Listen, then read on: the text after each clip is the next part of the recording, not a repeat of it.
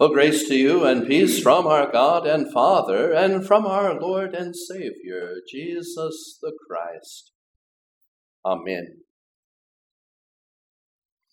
Well, dear friends, perhaps the most difficult thing for us to grasp in our Christian faith is that we are saved by grace rather than by our works. Indeed, in our whole culture here in these United States, we learn from a very early age still to work hard, don't we? And certainly there's nothing wrong with that part of our culture. In fact, the Bible says if you don't work, you don't eat, right?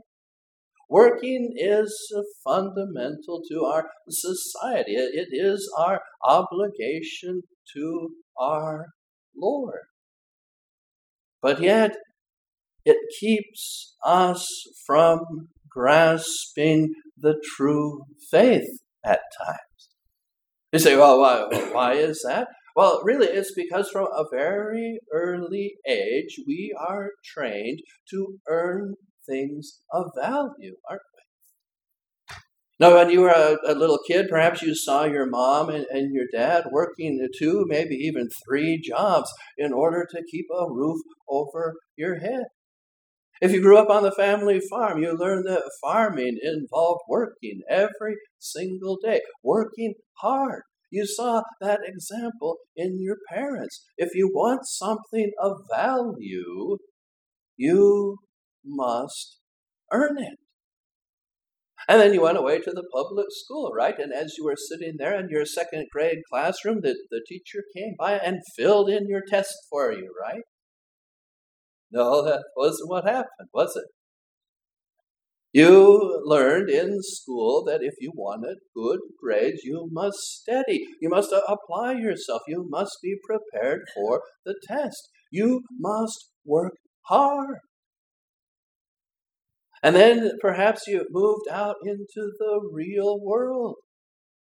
And you found it was a little bit more difficult than when you lived at home.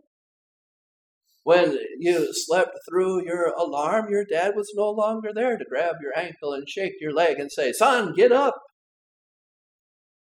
Members of your family were no longer there to cover for your mistakes or, or to help you to get through your life. Now you slept through your alarm and the boss docked you a day's wages.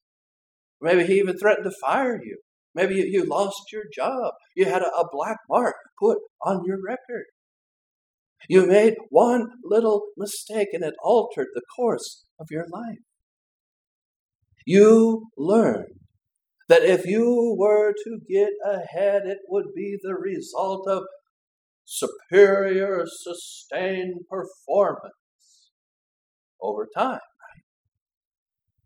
That you must be the best day in and day out, every single day. Every task at your job must be fulfilled to the utmost of your abilities. You must work hard in order to get ahead.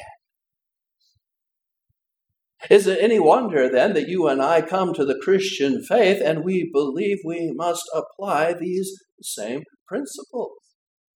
So, well, how do I get ahead in the Christian life? Oh, I, I know I have to go to church. Well, how do I get ahead in the Christian life? I, I must volunteer for some of the boards. I must serve on some of the committees. How do I get a, ahead in the Christian life? Well, I, I must serve others. I, I need to be out there helping people. See, how can I attain heaven? Well, I must work really hard. Heaven sounds really nice. I better apply myself. I, I, better work to the utmost of my ability. I better have sustained superior performance. If I'm going to earn my way. And dear friends, aren't there a lot of people that maybe you know that are out there earning their way. But what's the, the problem with earning our way? Well, I'm, I'm going to get to the main problem is that we just can't do it. But one of, one of the, the more minor problems is perhaps that we can never be real with other people, right? Because if I'm trying to earn my way to heaven, if I'm trying to, you know, have sustained superior performance, if I'm, you know, trying to, you know, do my best all the time, and then you you come to me, I'm not going to really want to be truthful, am I? Right? You're, you're going to say, how, how is your day? And, oh, my day is wonderful. Praise the Lord. How, how is your life? Oh, my life is so perfect. Thanks be to God. I don't really want to share with you what some of the deeper truths might be. How is your family? Oh, my, my oldest son is an engineer, you know, and my second oldest son is serving the Peace Corps in Japan, you know, and my third son is playing NFL football, and my fourth one is going to follow in their footsteps. And praise God, my life is perfect. Right?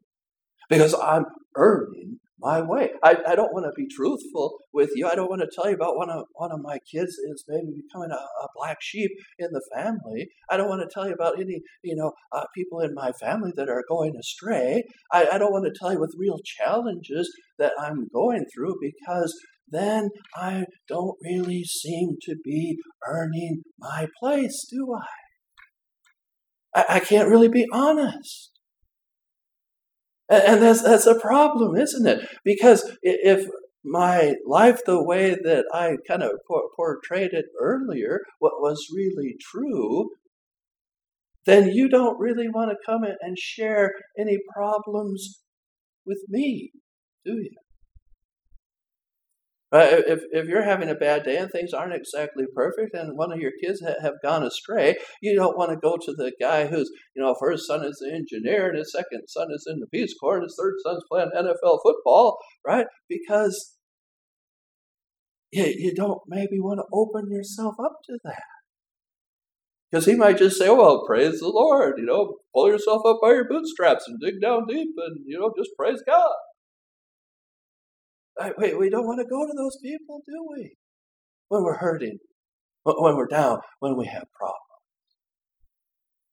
And so that, that's the, the first thing. But the, the second thing is, you know, uh, guess what? The Bible has said, you know, we all like sheep have gone astray, each one of us to his own way. Right? That means everybody. We all have sinned. We all have fallen short. None of us can earn our way. We just can't do it. I remember, uh, especially when I was uh, growing up and I was in high school in my community, there were about 30,000 people that lived in the, the city at the time where I grew up. And uh, the terrible thing was that one of the, the young people in, in the community had heard a, a sermon by his pastor the, the sermon, uh, of, of course, you know, concerning if your right hand offends you, cut it off. If you know your eye offends you, pluck it out. Right? Because it's better to be able to enter heaven maimed, right, than to, to go to hell, you know, completely intact. And and you know those verses, right? Our Lord comes and, and He gives us some hard verses at times. And that young man, hearing that the sermon, he went home and he turned on his dad's bandsaw and he cut off his own right hand. Right? Because he is going to show people he can earn his way, right? Now, maybe we're not as extreme as that ever, but how often have you and I thought perhaps we could do it? You know, we can earn that salvation. You know, maybe Maybe Jesus needed to die for Kenny and Bob and Larry, but on that last day I can be standing pretty strong. And God will just open the gates. So, oh, there's my servant Joe. I was going to have him come in. Oh, yeah, it's real arrogant when we speak it out loud, isn't it? But have, have you ever secretly kind of thought that way? And yet, dear friends, the Lord comes and He tells us that we all have sinned. We all have fallen short. No one is worthy of heaven. No one is going to make it by themselves. We think of some of the great men and women of the Old Testament. Right? Some that, that maybe came close. Right? You think of that fellow Job. Now, can, can you uh, imagine? Job has, has a farm and, and he has livestock and he you know interacts with his community. He has a, a big family. Right, we're, we're told that, that his children are grown and, and they gather together in each other's homes, right? And so his, his kids are, are grown, they're out of the house. You know, he, he's at least 40, probably, right? To have, have grown children living on their own. And so, Job, at the age of 40, having lived this part of his life, God comes and says, Behold, my servant Job, a man without sin. Job made it to, to the age of, of 40 or, or 45 before he ever committed a sin. He's nearly perfect. And then, of course, when things begin to fall apart and, you know, things aren't going his way and he's having a lot of difficulty to overcome, you know, then he stands there among his friends and he says, you know what, if God would just come and meet with me, I'm sure we could straighten this out. And so what is he saying? Right, God just doesn't get it. Right, God just doesn't understand. He sins. Right, Job falls into sin, but he made it to, to like 45 before that happened. Right? No, Job couldn't make it. Even though he was perfect for 40 or 45 years, he still couldn't make it on his own. You think of somebody like John the Baptist. Right, uh, you know, John the Baptist, his mom and dad, they, they can't have children, but the Lord blesses them with little John. And from the beginning, you know, he, he's almost perfect. And the Lord calls him to go out to the wilderness uh, and be on his own. And, you know, he's, he's eating locusts and wild honey for his diet. He's wearing just a, a robe of camel hair. And he has just a, a belt uh, around his waist. That, that's all he owns. And, and, he's okay. And he's not committing sin. And he, he's not saying, Lord, why have you put me here? Or, Lord, my life is so hard. Right? He's not complaining. And God Himself selects John the Baptist to baptize Jesus our Lord. Can, can you imagine? He had to be the leading person of his generation at least. Right, to be able to have Jesus come to him and to baptize our Lord and Savior. He's making the way for Jesus and he's in the ministry every day. And all the people from Jerusalem are coming to him and, and he has this great outreach and everything is so good until he's arrested. And there he is languishing in prison. And, and you know, things aren't going his way any longer. People aren't chanting his name anymore and, and he doesn't know what's happening. He goes to his disciples and he says, Hey, go to Jesus and say to him, Are you the one who is to come, or should we look for somebody else? Right, John the Baptist, doubt enters his heart. He commits sin. He's fallen short. See, when we put it in that perspective, I, I think you you and I, you know, in our own minds, at least, you know, we, we agree and say, I, am not Job.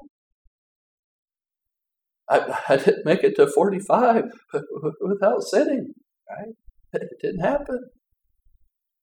I, am not John the Baptist. No, I, I, I didn't lead the, the, the perfect, uh, you know, youth and, and teenage years out in the, the wilderness just eating locusts and wild honey. There, there was sin. No, we all have sinned. We all have fallen short. We can't earn our way because we failed already. But sometimes we, we, we just don't get that. You, you might now be wondering, what about those hard sayings in the Bible? Why, why would Jesus even say, if you want to earn your salvation, you need to cut off your hand? Why did he even say that? If you want to earn your salvation, you got to pluck out your eye. He also said if you want to earn your salvation, you, you need to leave behind your mom and dad. And, and, you know, come and follow me. And you say, well, well, doesn't that contradict the commandment? I'm supposed to honor my, my father and my mother. How can I honor my father and my mother if I just am supposed to leave them behind? I, I don't even get it. I'm so confused. Why are those things there? You might be asking. And dear friends, really, those sayings are there in order for us to be driven to the point where we would say, I can't do it. I can't do it. Now, unlike the young man that I mentioned earlier, you, you and I here today, if, if you know you, you heard the, the word that said, you know, if you want to make it to heaven, you need to go home and cut off your hand. Right? Okay, I, I, I go home and I, I, I, fire up the saw and that blade is spinning and I'm looking at my hand and I'm saying, uh, sorry, Lord. I can't do it. Right? That would be a, a normal human response, wouldn't it? I can't do it. Yeah, you're looking in the mirror and you have both of your eyes, and you say you got to pluck out one of your eyes if you want to make it into heaven again. You would say, oh, just, I guess I'm not going. Right? The normal response coming into contact with these hard sayings of Jesus would be, I can't make it. I can't do those things. I, get, I, I guess I'm not going. Lord, I can't do it. And, and dear friends, that is exactly where Jesus wants us to be.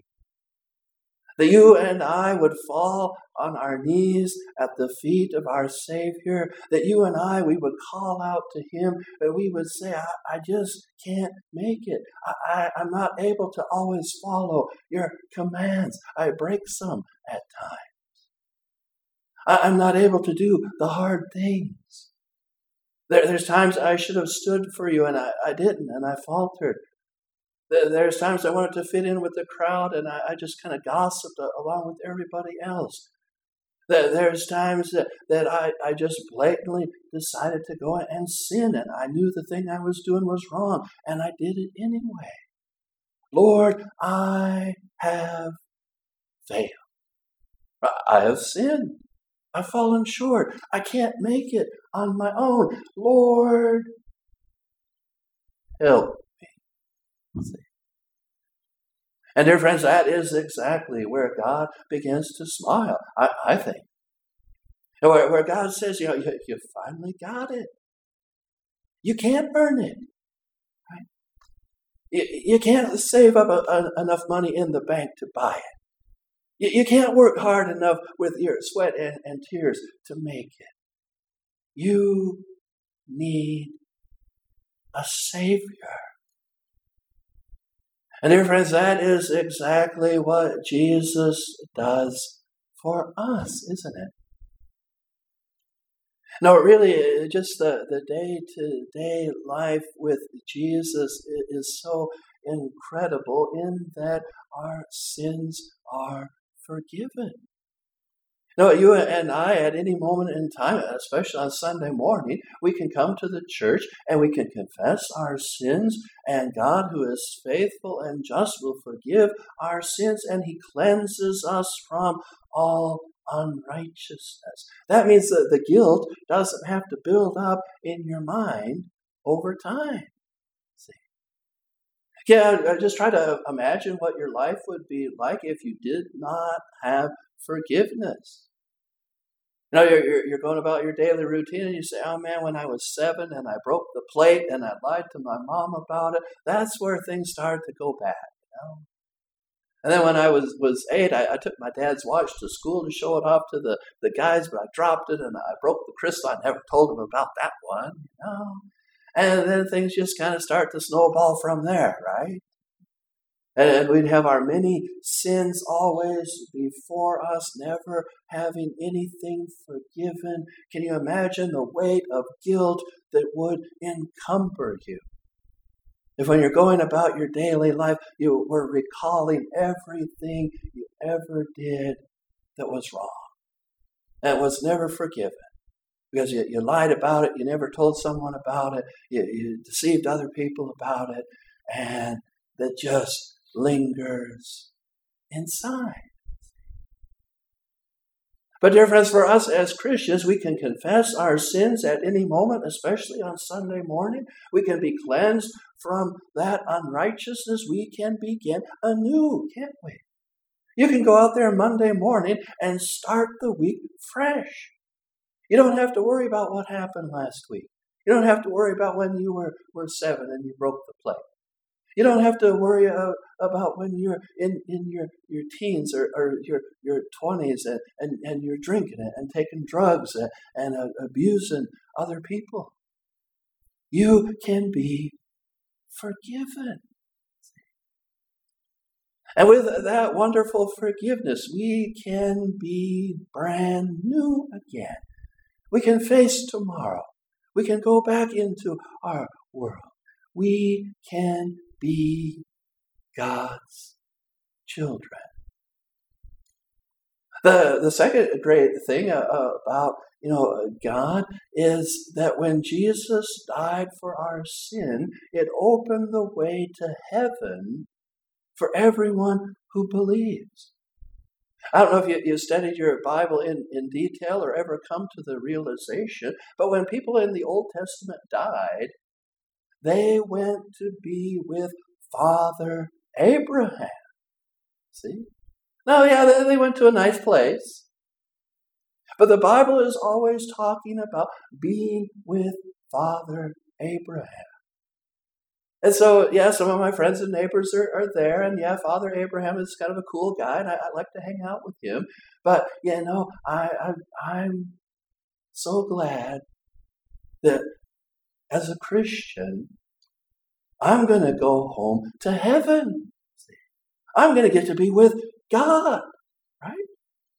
I'm going to get to run, run in the throne room. If I want to, I can jump up on his knee and I can tug on God's beard and I can whisper in his ear because he calls me his son. We are his children.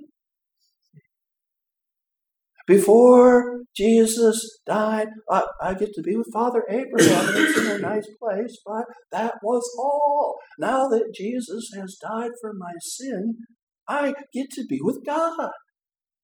Yeah, Father Abraham's probably going to be there too, right? But it's something even better, something even more special. I get to know God in a personal way. And it all comes from knowing we need help. Again, in our current generation, you know, many of us were, were kind of raised to be independent, weren't we? And for a, a, lot of us, the last thing we ever want to do is ask for help. You know? It maybe just kind of sticks in, in, in your voice box. No, I'm, I'm, going to go out, you know, today. I'm going to go on the internet. I'm going to find the answer. I'm not going to, you know, if I have ask anybody for help. I'm good. I can find it. I can do it. I can make it through this. Isn't that kind of how we are, right? And the Lord longs for us to come to that place where we can say, Lord, help me. Lord, I can't do it. Lord, I need someone to get me through this. Lord, where can I go? And our God and Father, He says, My son. I sent my son to die for your sin. He is the one that can get you into heaven. He is the one that can make your life whole again. He's the one that can cleanse you from all unrighteousness. He is the one that can lift you up again when you're down. He is the one that made the way open to heaven. He took spikes through his hands, through his feet, to show his love for you. He loves you so much. Dear friends, God longs for each of us to come to that place where we can say, I have sinned. I have fallen short. I need help. Because then Jesus rushes in, doesn't he? Our Lord and Savior lifts us up in His strong arms once again. He forgives all of our sin. He cleanses us inside. He makes us new once more. He sets our feet upon the solid rock. He walks with us. He leads us home. Amen. And may the grace of our Lord and Savior Jesus Christ and the love of God and the fellowship of the Holy Spirit be in your hearts and minds now and always. Amen.